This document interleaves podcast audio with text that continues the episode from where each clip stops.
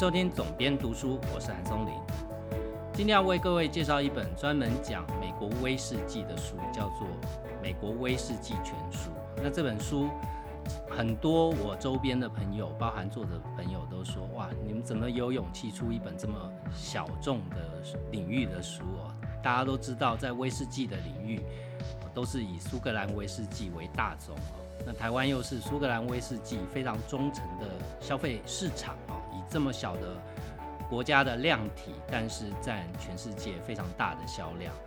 但是呢，我今天邀请到这本《美国威士忌全书》的作者邱德夫，首先想跟他来聊的，倒不是跟这本书有关的内容，而是我一直知道他有一个非常专业的身份，他是土木工程的博士，也在呃工程界，尤其是大地所谓的大地工程这个领域，呃，大概从事了将近。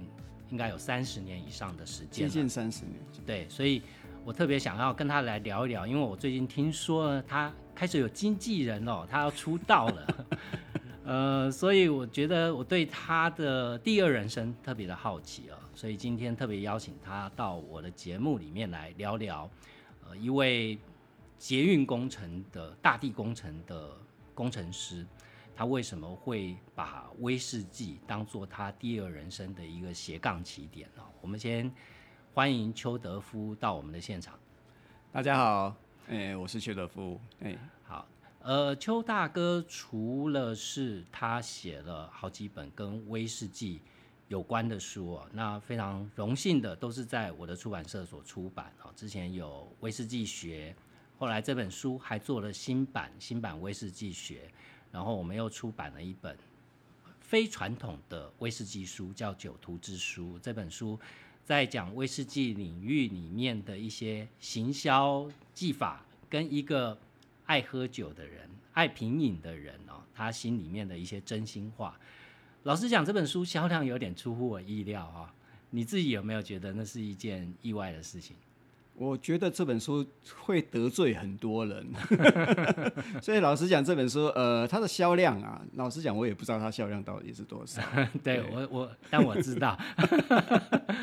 呃，我必须要讲哦，邱大哥是我去年在疫情期间，我们在疫情期间，我有半年的时间，出版社是不出书的，因为刚好碰到疫情嘛，所以那时候出书，大家的注意力焦点其实不在这上面。但是邱大哥在我去年的作者群里面的再版贡献度其实是蛮高的一位作者，也就是说他在疫情大家的注意力焦点都不在阅读这件事的时候，他的书还是默默的长尾性的销售啊，包含刚刚讲到的说真话的酒徒之书这本书啊，所以嗯，刚刚讲到说你。现在开始准备过你的第二人生了嘛？那其实你的第一人生是一个非常硬核的专业，叫做大地工程，就是一个对啦，不不能说是硬核啦。总而言之，它是一个比较专业的专业啦，不是一般的人就能够踏进去的一个领域。嗯，所以你做的是像捷运、像大军单这类的工程嘛？对吧？其实，其实我们只是做其中的一小部分。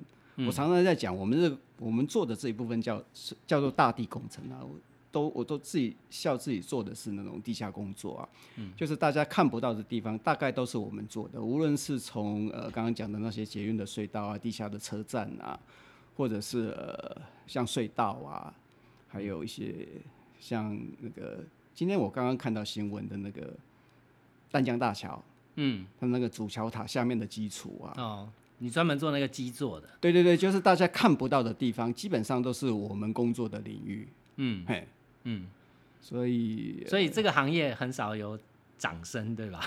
对，因为大家都会赞叹那个建筑物非常非常做的非常的精美，或非常的非常呃巨大啊之类的，发出非常多的感叹呢。可是不会有人说，哎，这个东西是怎么站在那里的？可能不太会有人会去想啦。嗯，哎，就譬如说你在看到一零大楼的时候，有没有？大家都觉得说啊，有些人可能会批评他那个长得很丑啊什么。嗯，无论如何，大家都不会想说他为什么能够站在那里站的那么久，然后也不会发生那么多的地震，也不会怎么样。嗯之类的事情啊，那那些东西其实都是我们的贡献。嗯哎，而且你们的这个部分其实受到非常多。我记得有一次跟你聊天的时候，讨论到捷运工程到底要以多少年的可能性的灾害为一个周期。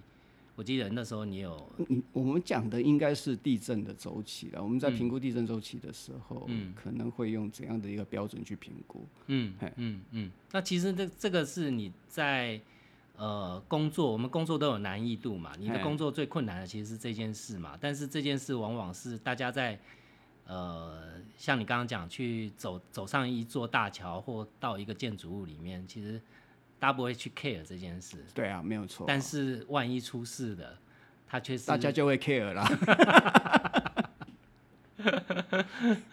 所以我呃第一个好奇的点是，他在这一本美国威士忌书的全书里面哦，在呃自序啊、他有讲到说，其实为什么要写这本书对，啊、其实跟你的，我想不不不一定呃不完全是你哦，大部分我们这个世代的台湾人，嗯，其实都跟美国的文化有很深的羁绊，对吧？是啊，没有错啊。其实我们深受美国文化的影响，事实上是非常大的，嗯，远比欧洲那边的文化影响还要大。是。对啊，嗯，我们的成长背景，包含像你你的求学过程，你博士是在在美国念的啊，在土木工程博士是在美国念的，对你说念了五年，对对对，没有很辛苦啊。就因为脑袋不好，所以就念的久一点。我刚刚在跟邱大哥在节目开始之前，我们在聊他的求学过程哦。那呃，五年的时间去换一个博士学位，其实不并不是在投资报酬率上面的计算哈。很多人在对对，学历上面是用投资报酬率的方式来计算它，但是看起来你不是。然后另外一个是我们刚刚在讲土木工程或大地工程的里面的一个核心是，你把所有的努力其实都用在了别人看不见的事情上面，所以呃从这边推演到你现在在做的威士忌相关的事情，好像你特别对于那种别人看不见的，或那冰山的百分之九十是特别有兴趣的，对不对？不能这么讲啦。我也希望能够光鲜亮丽的出现在大家面前呐、你如果我有这个能力的话，对不对？我如果我能够盖出一个像北艺中心这样子非常富丽堂皇的建筑的话，我也很高兴啊。问题是我没有那个才能，我觉得大家都是要适才适能吧。那我自己觉得可能是我自己个性的关系啦。那我自己比较就会让我从事走向这个比较隐名埋姓的工作的领域里面，我觉得是这样子啦。嗯嗯嗯，但这个呃这个个性其实影响到很多，包含你现在写书也是。对，没有错。哦嗯，我记得我第一次包装你的书，就是用一个科学 geek 的角度去，因为写酒的人很多，对大家很多人写的是风花雪月，对但唯有你是把数字、把数、这把整个数字全部啊拉出来对看，对，对，嘿，它是一翻两瞪眼的东西嘛。对，嗯，你刚刚跟我讲，你阅读的过程也是你特别喜欢看科普类的书，是啊，没有错啊。嗯，所以这真的是跟跟个性有关的。嗯嗯，所以呃，用这样的精神来去做威士忌方面的研究，你如果从事后，因为你做这件事，其实前前后后也大概二十年有了吗？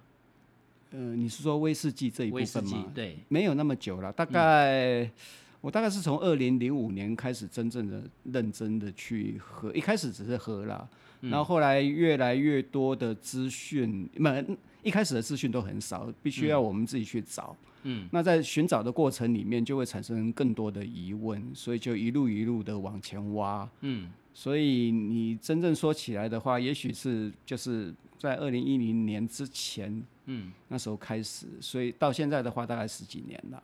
我我记得那个年代威士忌，呃，都所谓的好的威士忌都还是非常可亲的价格。哦，是啊，没有错啊。所以你知道吗？我我老实讲，对我来讲是一个还蛮幸运的事情，因为基本上我们可以用比较亲民的价钱买到我们想要喝的一些东西，然后我们有很多机会去喝到一些更古老以前的酒，因为之前酒卖的很不好嘛，所以都会一直保留到我们那个时候还可以买得起的时候。嗯，那现如果换到现在的话，那就真的很困难了。我看到现在一大堆人在那里追酒，有没有那种价钱？我基本上我完全放弃了。我觉得我干嘛要把我剩下的养老金花在这上面呢？你是觉得他已经脱离了品饮这件事的对，没有错吗？，没有错，没有错。很多人事实上是用投资的方式去在在买酒的。嗯嗯嗯。这个我们以后真的可以再聊。但是啊，你呃，你是不是在那个时候就开始，就是因为我们这次书里面有附赠一个品饮笔记，对，对，那你是在那个时候你就开始建立这样平饮笔记的是啊，是啊，没有错。嗯主要还是同才的影响了，因为我一开始踏入的时候，基本上就是大家都这么做。所谓的大家也不过就是十几个人了，嗯嗯嗯，因为那时候呃品饮还有跟互相讨论的这种情况并不是那么的常见，嗯，网络也不是那么的发达嘛，那时候 FB 还没有，是，对不对？是。脸书那时候还没有嘛，对不对？所以我们只就是靠以前的一些呃一些早期的一些社群媒体在那里联络，嗯嗯。交换资讯吧，对，交换资讯的，有对对对，然后我们会互相的写一些我们自己的品饮的一些心得感想，然后互相的在那里调侃啊，或嗯。觉得你乱写啊什么之类的，啊 反正大家都是好朋友啊，嗯，所以从一刚开始喝的时候就就不知不觉就是这么做了，没有人教导，嗯，那你写部落格也是这样嘛？哈，写部落格也是这样子，因为总是希望把自己的东西整理一下啦。是，嗯，不然老是放在笔记本里面的话，其实迟早有一天会不见。是是，所以呃，这种记录下来，长期来讲，它变变成一个当初开始做这件事没有想到的一个蝴蝶效应。对，没有错。嗯，我我到目前为止写的拼音笔记大概就两千多个了嘛，然后里面的字数我真的不知道有多少，你知道吗？我后来自己大概盘算了一下，如果假设每一则，因为有多有少啦，多了可能有上千字，少的话也有几百个字。假设以五百字来算的话，嗯，那这样就一百万字了。所以说，硕大就是美哈，对啊，你只要投入相当的时间，对，慢慢的累积。对对，就姑且别人怎么认定这件事，嘿。自己看的都爽。是啊，没有错，啊、自己也不会去看，那真的是太多了。嗯，哎，对，就就就你知道我做这个工作嘛，哎所以我我自己其实是没有收集我自己文字的习惯，哎因为我以前新闻工作对啊，但是我家人有些，譬如说我父母，还有时候还留着我二十年前写的简报啊，对。哦，对，那我都看的都很惊人，但有时候看一看还蛮羞耻的。对，其实我留下那些记录其实是好的啦，因为你知道，以以 whisky 来讲的话，它。呃它可能会批次批次，就是你今年出的跟明年出的是。东西可能会有一些差异，是然后你可以去对照。另一方面的话，你自己的一些对于风味的一些认知，还有你自己的品饮的喜好也会转变。嗯，所以你留下以前的记录，跟你现在的记录比较起来，你就可以知道你自己是怎么转变的。嗯其实这是好事一件。嗯嗯嗯嗯，OK。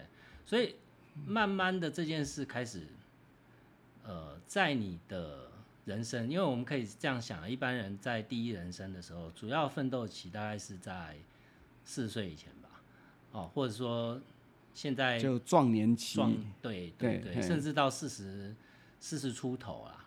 我想五十岁以前，可能大家都还在四十可能是一个转折点。我一直嗯觉得，嘿就是会有一些困惑，嗯到底要继续做这个呢，还是要想要改变一下？你有吗？我有啊，有有啊。嗯哎、那时候有一些同事，基本上就是离开公司，然后自己在外面开公司。是，那你我没有，我继续留着。你那时候的彷徨是要要不要像他们一样开公司呢？还是要不要做一点什么特别的事情呢？就是就是要不要离开一个很稳定的一个职场，是然后去投向一个比较不稳定，可能投资报酬率可能会比较好一点，可是它的风险就是比较高的地方。是是，所以研究威士忌是你在那个人生阶段的一个代偿吗？也差不多呢，差不多就是那个时机。嗯嗯嗯，你开始要找一个去 balance 你工作的事情。应该是说找一对啊对，没有错啊，就是找一个下班后的兴趣嘛，然后接触一些不一样的人，就不是纯纯粹就是公事上面的人。是是是，这件事还蛮重要。哦，这件事非常重要，因为我觉得在这个圈子里面之后，我认识的一些人有没有是，如果我假设没有踏出去的话，我是永远不会碰到的。譬如说你，嗯，我就永远不会碰到你。对啊，这是真的啊。我还不喝酒。对啊，所以就，呃，怎么讲，真的是丰富了我的人生。嗯，哎，嗯嗯嗯，没错。所以我觉得大概大家轨迹都差不多哈，就是说，不管有些人早一点，有些人晚一点，但你四十到五十之间，你总会碰到这件事。对，没有错。就对于你现在的生存的意义，会感到一些彷徨，从而你停顿下来思考一下。是，从而你需要去抓一个东西来去。平衡一下。你什么时候开公司？我哎，我其实很晚哎，我真的创业是到四十五哎，所以也差不多嘛，对啊，所以也差不多啊，对啊，对，你也一样啊，对对，我我我我是被打鸭子硬上架的，因为那时候大概就是两个 option，一个 option 是我再去当其他出版社的总编辑，啊哈。其实跟你的状况也一样啊，就是选择离开或留下的问题而已。对对，当然离开不是说离开这个行业，而是你要离开一个现有既定的轨迹。嗯嗯嗯嗯。对，那那时候就想说，嗯，好像可以选择另外一个轨迹试试看。OK OK。对对，但放到今天我也不知道，可能呃很多事都是千金难买早知道，当下做的那个决定百分之。七成八成，maybe 都会靠冲动。呃，人没有冲动就不会下决定。对，就跟买房子是一样的。好啊，所以你大概在那个时间开始有这个，但真正开花结果也是到最近这几年的事。对，没有错。哦，严格来讲，几年？五六年。严格来讲，大概五六年吧。嗯啊嗯，就开始就开始被人注意了，应该是这么说了，因为。现现在主要还是在讲威士忌，对酒圈，对对对酒圈这一块嘛，对不对？因为后来慢慢的等到威士忌，台湾的威士忌应该是大概在二零一零年前后那个时候开始真正的开始起飞。嗯，可是呃那个时候威威士忌价钱还算便宜了，嗯，一直到二零一五年的时候，威士忌的价钱就类似一种指数型的往上窜了。嗯，好，先不讲价钱的问题，可是就是因为。威士忌价钱往上窜，然后越来越多的酒商进入投入这个圈子里面，然后他们需要一些呃 KOL 啊或者是达人啊替他们背书，所以大家就是越来越多的这些人就会被受到重视。嗯，那那个时候我也是也会被受邀去参访啊什么之类的，跟他们有一些比较多的一些互动。嗯嗯，对，就是就是它不是一个。那时候虽然还不是一个有商业模式的事情，对，但是对于人生来讲是开始收获了，增加视野也好，也对，没有错，没有错，嘿，嗯，对啊，至少你到国外的酒厂去参观的时候，那个是你一般来讲，一般的游客是看不到的东西是，即便你要花钱去，你都进不到里面去，对对对，看到你想要看的东西，或者问到你想要问的问题，对，对对，那。呃，这几年我们陆续出了几本书嘛。嗯。简单来讲，这几年除了品酒以外，大概最 heavy 的工作就是写书吧。对啊，没有错啊。哎，邱大哥是产量惊人。老实讲，生活领域的作者我碰了不少，但是呃，每一次写书都是这种大部头，都是这么 heavy，而且速度还能这么快的，我真的是。很少，真的，真的很少。哎，我真的不知道哎。对他，他写一本大部头的书，大概只两年的时间吧。对，差不多两年，差不多两年的时间。呃，大家不要觉得两年的时间好像很长。至于一本书来讲，呃，从开始去想到这个东西，到你真正去把它写完，一年是基本的时间哎，啊。那邱大哥这种书大概一本抵三本吧，就是资讯量、整理呃资讯的复杂度、庞杂度，跟要去把它写下来的难度，大概都是一般我们看到两百多页的书，under 三百页的书，大概难三倍以上了。对啊，所以我会说这是很快的，两年就可以写完一本，相当啊，惊人。真的啊，也应该是说我过去累积的字数其实已经蛮多的了。啊，我常常写一本书，譬如说这一本书来讲的话，其实我老实讲，我是从二零一六年，嗯，你记得我们第一次见面的那个时候对对对之前，我就已经累积一些东西了。劝他不要啊。对啊，所以我就呃有一部分的工作是属于整理的工作，然后就开始填空，哎，OK，对，把一些需要的东西把它填进去。呃，对，那时候邱大哥是叶以兰介绍给我认识的，然后呃，第一次我们谈书，你说要写美威，我第一个想说，好好的这个出道作，为什么要挑这么小众的领域呢？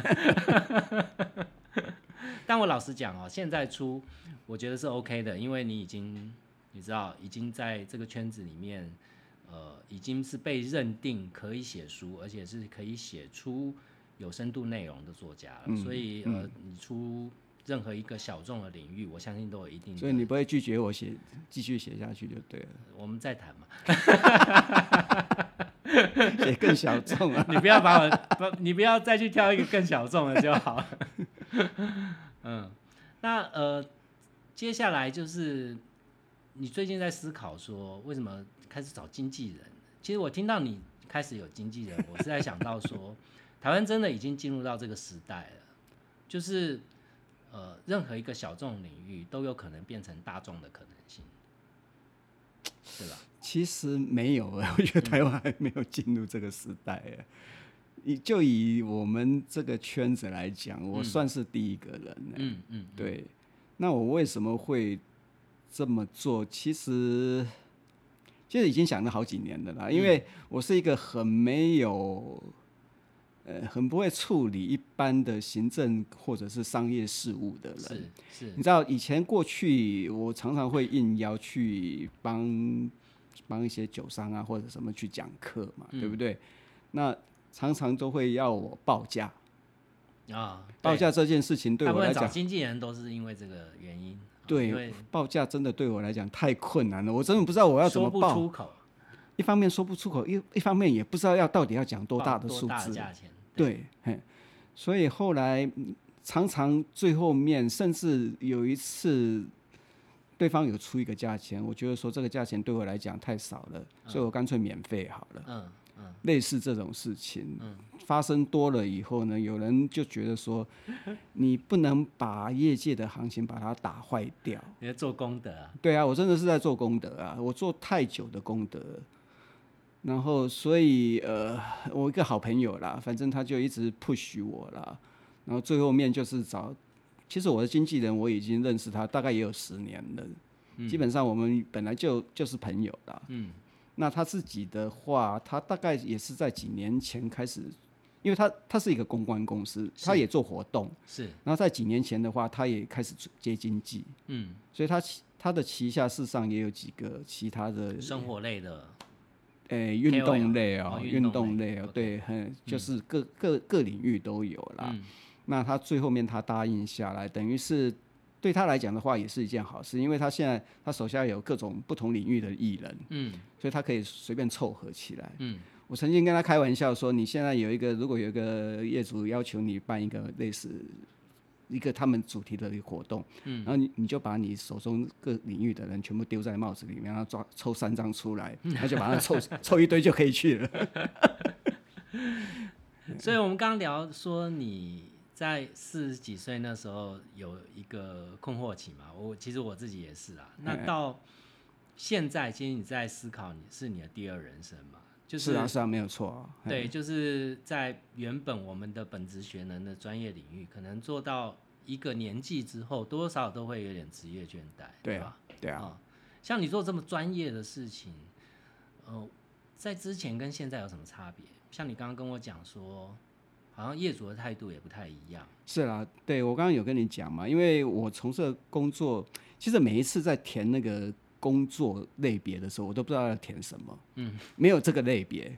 可是我非常的了解我的工作的方式是什么，我们叫做工程顾问，嗯，然后没有这个类别，我都填服务业，嗯，我觉得好像我们真的是服务业，哎，那对你也不能说你是营造，我不是营造啊，对啊，因为你负责嘿，我也不是建筑啊，对啊，是是好了，总而言之，我是一个工程顾问业。那我们做的工作就是规划啊、设计啊，可能有一些专管啊、专业管、专案管理啊，还有一些监造的工作。嗯，那过去的业主，因为我们主要都是一些公家单位是我们的业主，过去的业主是基本上他们会蛮尊重我们的专业的，嗯，所以我们的确是有点顾问。对他们来讲的话，因为他们不是比我们不了解对，这部分嘛，那我们当然就是去提供我们的意见嘛，然后用我们的设计去说服他们嘛。嗯，那现在的话，当然大家都会与时俱俱进了，那他们做多了也比较了解了，那我们就变成包商了。嗯，哎嗯，所以你知道这种角色的转换，其实对我们来讲的话，其实是有点困难的，因为过去的话我们是顾问，现在变成就是包商，然后就会他就会开始对我们有点怎么讲？颐指气使，好了，不会 没那么严重、啊。我好了，也有时候也会了。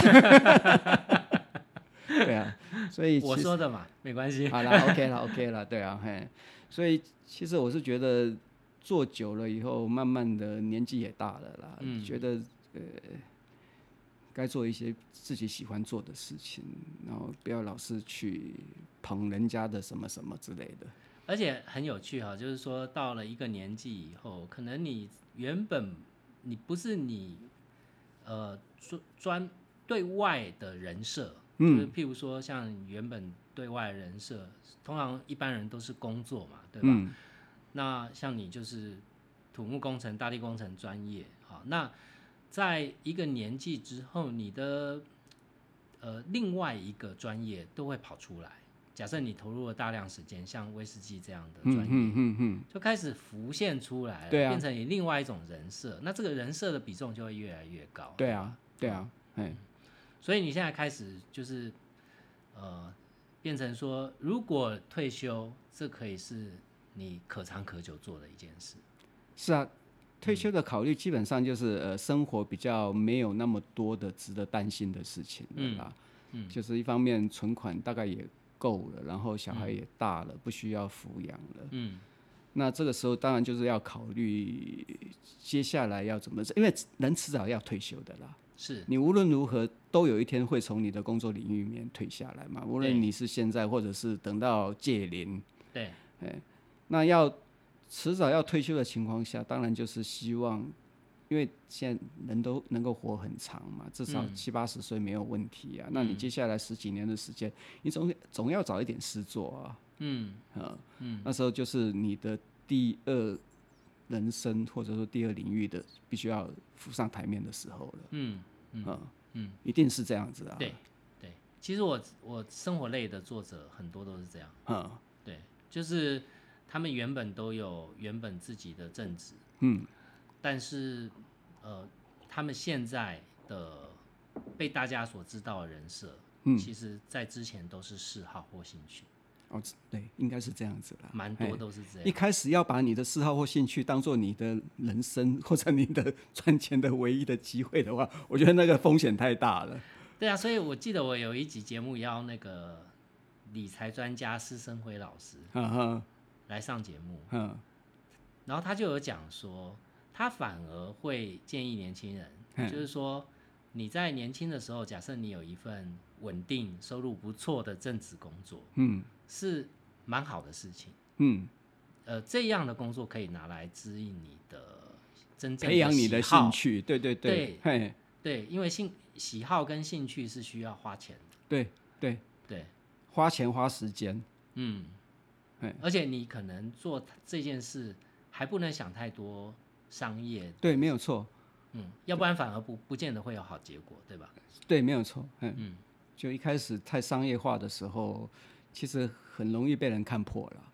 嗯，嗯嗯，其实九圈应该也是，哦，九圈就是这样子。嗯嗯嗯，就是越想要为了赚到钱，对嗯。对，因为九圈老师讲，他他他他们预算还蛮多的。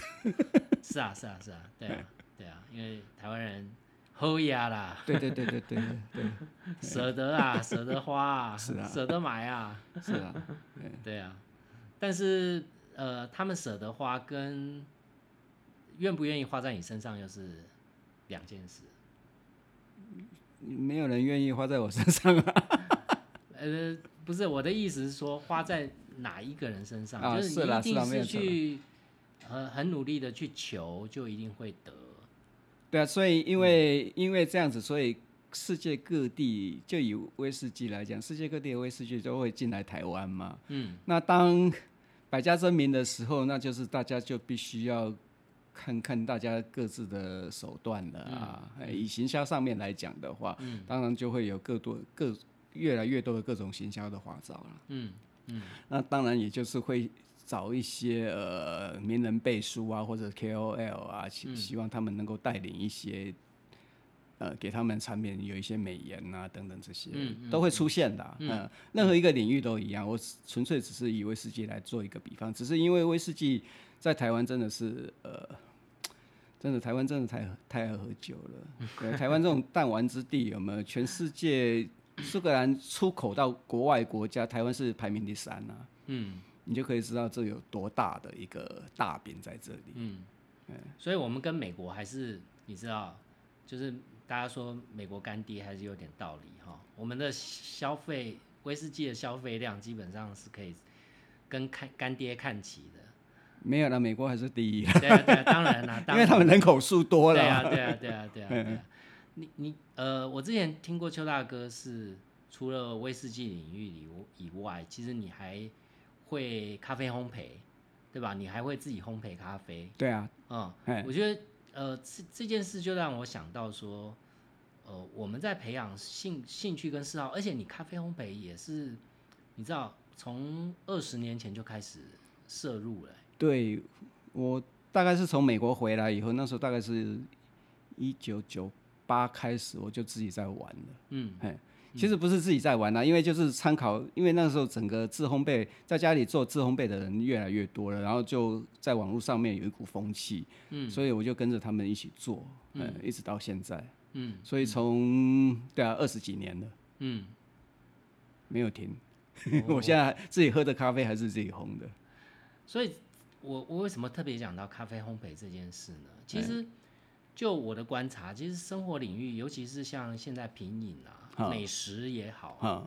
其实很很多道理是通的、怎么讲？就是像我们刚刚在讨论嘛，所谓风、风味轮，风味轮在任何一个领域都有它的风味轮。哦，对啊，没有错啊，哦，当当你要跟别别的玩家在讨论这件事的时候哼，比如说我喝到这杯酒有什么味道，我喝到这杯咖啡有什么味道它其实是有一个共同的语言跟话语。你一定要有一个共同的语言，才能够互相的交流啊。嗯，对啊，那如果你今天是一个威士忌玩家，你跨到咖啡，或咖啡玩家跨到威士忌，其实不是那么难跨的，因为有一些基本语言是共通的嘛。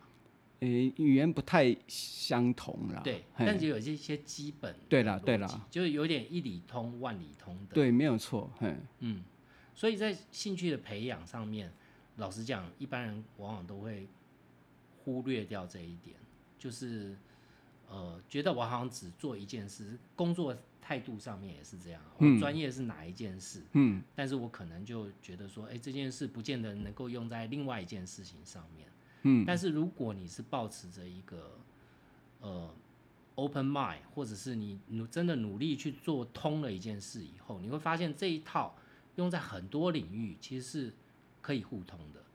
可以这么说。对啊。嗯，我在工作上面心得其实是这样，嗯哼，对啊，就是嗯，通常成功的也不是因为你哪一方面特别的强、特别的厉害，可能就是你比较能够触类旁通，你很快可以去 approach 到其他对，尤其是生活领域的这一部分，嗯。或者是对于你，因为生活领域主要是怎么讲？你的感官的一些感受的东西嘛，嗯嗯，那一部分会占很大一部分。那这一部分的话，其实是确实是一理通百理通了。嗯嗯，我们在书里面其实有看到，我在跟邱大哥讨论的过程里面，我觉得最有趣的，为什么讲一理通百理通？因为我们发现有非常多生活风格的现象，其实在一个领域看到，你势必也会在另外一个领域看到它类似的痕迹。就像《美国威士忌全书》这本书里面提到，呃，很多的工艺酒厂，对吧？然后呃，像这样的工艺酒厂的流行，其实不管是在啤酒的领域，嗯，或者是在呃美食或者咖啡，嗯，我们都可以看到类似的做法。对，所以。下一集节目，呃，我会继续跟邱大哥来聊这件事，就是介绍《美国威士忌全书》这本书里面，我觉得个人非常有意思的点在于，现在新的威士忌的制作方式，它已经可以去做我想要用什么样的方法去呈现它，我不再靠传统的，譬如说我要靠时间，大家都知道威士忌有很多年份。好用橡木桶这样的方式去把味道附加进去，但是他现在用很多奇形怪状的招啊，就 譬如说让他听音乐啊，对不对？或用这种方式来去增加它的味道，也就是我要你给我什么味道，我透过实验室，我就可以让你做到什么味道。这件事我觉得非常有趣，在下一期节目里面跟大家分享这个内容。另外谈一谈就是呃。为什么美国威士忌在这几年炒得这么的贵啊？然后为什么它会变成一个新的潮流？另外有一件事我觉得挺有趣，是在全世界威士忌都创下天价的同时，我们都知道最近 NFT 非常热门，所以下一集我们也聊一下，在酒类的市场，呃，有没有酒商准备在做 NFT，以及邱大哥怎么看现在？万物皆 NFT 的这样的时代啊，至于酒这个产业有什么样的影响？好，那我们就明天的节目见。